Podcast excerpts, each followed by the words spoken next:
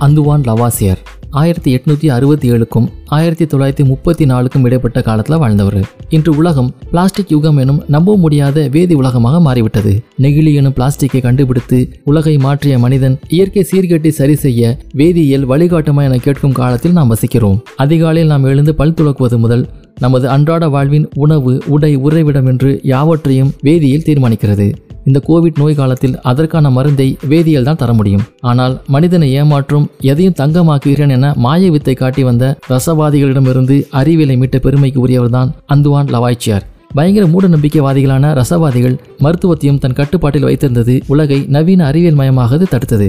பேய் விரட்டுவது மை வைப்பது மாந்திரிகம் செய்வது வினை வைப்பது என்று ரசவாதிகள் எனும் பயங்கர மூட நம்பிக்கைவாதிகளின் பிடியில் உலகம் இருந்தபோது தனது பொறுமையும் தனிமையும் கூடிய அரிய ஆய்வுகளின் மூலம் உலகை மாற்றிய விஞ்ஞானி லவாசியர் உலக புகழ்பெற்ற பிரெஞ்சு அறிவியல் அறிஞரான அந்துவான் லோரான் லவாசியர் வேதியியல் வளர்ச்சிக்கு பெருந்துணை புரிந்தவராவார். ஆயிரத்தி எழுநூற்றி நாற்பத்தி மூன்றில் அவர் பாரிஸில் பிறந்தபோது வேதியியலானது இயற்பியல் கணிதம் வானவியல் ஆகியவற்றை விட பின்தங்கிய நிலையில் இருந்தது. அப்போது ரசாயனவியலாளர் தனிப்பட்ட உண்மைகள் பலவற்றை கண்டுபிடித்திருந்தனர். ஆயினும் சிதறிய செய்திகளை ஒன்றிணைக்கக்கூடிய ஒரு கொள்கை அமைப்பு இல்லாதிருந்தது. அக்காலத்தில் காற்றும் நீரும் தனிமங்கள் என்று தவறாக கருதி வந்தனர். அதைவிட மோசமான தீயின் தன்மை பற்றி முற்றிலும் தவறான கருத்து நிலவியது. எரியக்கூடிய பொருள்களிலெல்லாம் புளோஜிஸ்டன் எனும் ஒரு பொருள் இருப்பதாக ஊகித்தனர். எரியக்கூடிய பொருட்கள் எரியும் போது புளோஜிஸ்டனை காற்றில் வெளியேற்றியதாகவும் கருதினர். ஆயிரத்தி எழுநூத்தி ஐம்பத்தி நாலு முதல் ஆயிரத்தி எழுநூத்தி எழுபத்தி நாலு வரை அறிவுத்திறமை மிகு விஞ்ஞானிகளான Joseph Black Joseph Priestley Henry Cavendish போன்றோர் oxygen hydrogen nitrogen carbon dioxide போன்று முக்கிய வாயுக்களை தனித்தனியாக பிரித்தனர்.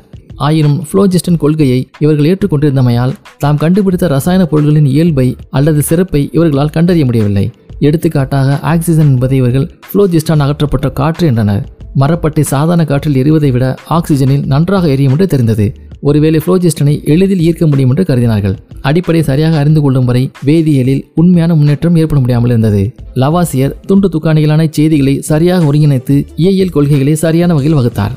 முதலாவதாக அவர் புளோஜிஸ்டன் கொள்கை முற்றிலும் தவறானது என்று கூறினார். புளோஜிஸ்டன் என்று ஒரு பொருள் இல்லை என்றார். எரியும் பொருளும் ஆக்சிஜனும் சேர்ந்து ஏற்படும் வேதி கலப்பு தான் எரிதலாகும். இரண்டாவது நீர் ஒரு தனிமம் ஒன்று. ஆக்சிஜனும் நைட்ரனும் சேர்ந்த ஒரு ரசாயன கூட்டுப்பொருள். காற்றும் ஒரு தனிமம் ஒன்று. ஆக்சிஜன் நைட்ரஜன் என்னும் இரு முக்கிய வாயுக்கள் கலந்த கலவையாகும். அவருடைய கூட்டுகள் எல்லாம் இன்று தெளிவாக விளங்குபவை. ஆயினும் இவை லவாசியருக்கு முன் வாழ்ந்தவர்களுக்கோ அவருடைய காலத்தார்களுக்கோ தெளிவாக தெரியவில்லை. லவாசியரை கொள்கைகளை வகுத்து அவற்றிற்குரிய சான்றுகளை எடுத்துக்காட்டிய போதிலும் பல பெரும் வேதியியலாளர்கள் அவருடைய கருத்துக்களை ஏற்க மறுத்தனர். ஆயிரத்தி எழுநூத்தி எண்பத்தி ஒன்பதாம் ஆண்டின் லவாசியரின் எலிமெண்ட்ஸ் ஆஃப் கெமிஸ்ட்ரி எனும் சிறந்த நூல் அவருடைய கொள்கைகளையும் அதை நிரூபிக்கும் சான்றுகளையும் தெளிவாகவும் உறுதியாகவும் விளக்கியது. இளம் தலைமுறையிலான வேதியியலாளர்கள் அதை நம்பியேற்றனர் லவாசியர் நீரும் காற்றும் வேதி தனிமங்கள் அல்லவென்று காட்டிய பின் தாம் தனிமங்கள் அல்ல என்று கருதிய பொருள்களின் பட்டியலை தமது நூலில் இணைத்தார். இப்பட்டியலில் சில தவறுகள் இருப்பினும் ரசாயன தனிமங்களின் இன்றைய பட்டியலானது லவாசியரின் பட்டியலின் விரிவான பட்டியலே ஆகும். லவாசியர் பெர்தோல் புர்கருவா கியூதோன் தெமோர்லோ ஆகியோருடன் சேர்ந்து வேதியியலின் கலைச்சொல் தொகுதியை உருவாக்கினார். அவருடைய தொகுப்பை இன்று பயன்படுத்தப்பெறும் சொற்களுக்கு அடிப்படையாக அமைந்தது. அதன்படி ஒரு வேதிப்பொருளின் கலப்பு அதன் பெயரை பெறுகிறது.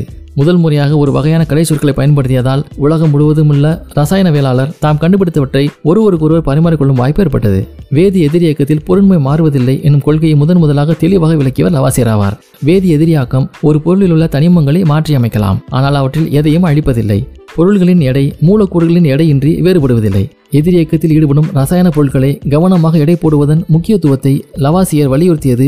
ரசாயனவியலை ஒரு நுட்பத்திற்பமான இயலாக மாற்ற துணை புரிந்தது. லவாசியர் புவியமைப்பின் வளர்ச்சிக்கு ஓரளவும் உடலியல் வளர்ச்சிக்கு பெருமளவும் தொண்டாற்றினார். கவனமாக லாப்லாஸின் துணையுடன் பரிசோதனைகளை நடத்தி சுவாசிக்கும் செயலானது மெதுவாக எரியும் செயலுக்கு சமம் என்று அவர் காட்டினார். அதாவது மனிதரும் பிற விலங்குகளும் தாம் உட்கொள்ளும் ஆக்சிஜனை பயன்படுத்தி கரிமப் பொருளை மெதுவாக உள்ளே எரிப்பதன் மூலம் ஆற்றலை பெறுகின்றனர். இந்த சுழற்சியை பற்றி ஹார்வி கண்டுபிடித்தது போன்ற முக்கியமான கண்டுபிடிப்பே லவாசியருக்கு உலக புகழ் கொடுத்தது. ஆயினும் வேதியியல் கொள்கைகளை வகுத்ததினால் வேதியியலுக்கு ஒரு சரியான பாதையை வகுத்தார் என்பதே அவரது தனிச்சிறப்பு. பொதுவாக அவரை தற்கால வேதியியலை நிறுவியவர் என்கிறோம். அப்பேர் அவருக்கு மிகவும் பொருந்தும். லவாசியரும் இளைஞராக இருந்தபோது சட்டம் பயின்றார். அவர் சட்டத்தில் பட்டம் பெற்று பிரெஞ்சு வழக்கறிஞர் குழுவில் இடம்பெற்ற போதிலும் வழக்கறிஞர் தொழிலில் ஈடுபடவில்லை. ஆயினும் ஆட்சித்துறை பணியிலும் பொதுநலப் பணியிலும் ஈடுபட்டார். பிரெஞ்சு அரசு அறிவியல் கழகத்தில் செயலாற்றினார். ஃபேம் ஜெனரலால் என்னும் நிறுவனத்தில் உறுப்பினராக இருந்தார். அது வரி வசூலிப்பதில் ஈடுபட்ட நிறுவனம். அதன் விளைவாக ஆயிரத்தி எழுநூற்றி எண்பத்தி ஒன்பதில் பிரெஞ்சு புரட்சி ஏற்பட்ட பிறகு புரட்சி அரசாங்கம் அவரை பற்றி ஐயப்பட துவங்கியது. பிறகு ஃபேம் ஜெனரல் உறுப்பினருள் இருபத்தி ஒரு பேருடன் அவரையும் கைது செய்தது. புரட்சிகால நீதிநுட்பமாக நீதி நுட்பமாக தீர்ப்பிடவில்லை எனினும் விரைவாக தீர்ப்பளித்தது ஒரே நாளில் மே எட்டு ஆயிரத்தி எழுநூற்றி தொண்ணூற்றி நாலு இருபத்தெட்டு பேரும் விசாரிக்கப்பட்டு குற்ற தீர்ப்பிடப்பட்டு கொல்லப்பட்டனர். லவாசியரை இழந்த அவருடைய மனைவி அவருடைய ஆராய்ச்சிகளில் உதவிய அறிவுடைய மங்கையர் ஆவார். குற்ற விசாரணையின் போது லவாசியரை காப்பாற்றுவதற்காக வேண்டுகோள் விடுக்கப்பட்டது. அவர் நாட்டுக்கும் அறிவியலுக்கும் ஆற்றிய தொண்டுகள் எடுத்துக்காட்டப்பட்டன. லவாய்சியரின் வரி வசூல்கால எதிரிகளில் நீதிபதி ஒருவர். எனவே இரக்கமே இல்லாமல் எதையும் ஏற்க மறுத்து குடியரசுக்கு அறிஞர்கள் தேவையில்லை என்று சுருக்கமாக கூறிவிட்டார். அத்தலையை வெட்டுவதற்கு ஒரு நொடிதான் ஆனது. ஆனால் அது போன்ற தலையை பெறுவதற்கு நூறு ஆண்டுகளானாலும் இயலாது என்று அவருடைய தோழரும் கணித மேதையுமான லாக்ரான்ஸ் கூறியதில் உண்மை இருக்கின்றது. வேதியியல் இன்றி வெற்றி கண்ட துறை. காடையிலிருந்து பல் துளக்க பயன்படுத்தும் பற்பசி முதல் அன்றாட வாழ்வில் வேதியியல் உணவாகவும் நுகர்வுப் பொருளாகவும் இரண்டரை கலந்துவிட்டது. ராக்கெட் இயற்பியல் என்றால் அதன் எரிபொருள் வேதியியல். மருத்துவத்துறையின் புரட்சிகர எழுச்சிக்கு பின்னால் இருப்பது வேதியியலே. ஆனால் அப்படிப்பட்ட ஒரு துறையின் தொடக்க கால திருப்புமுனை ஏற்படுத்திய அந்துவான் லவாசியரே இத்துறைக்கு வேதியியல் என்று பெயரிட்டவர். உலகம் அவரை ஒருபோதும் மறக்காது.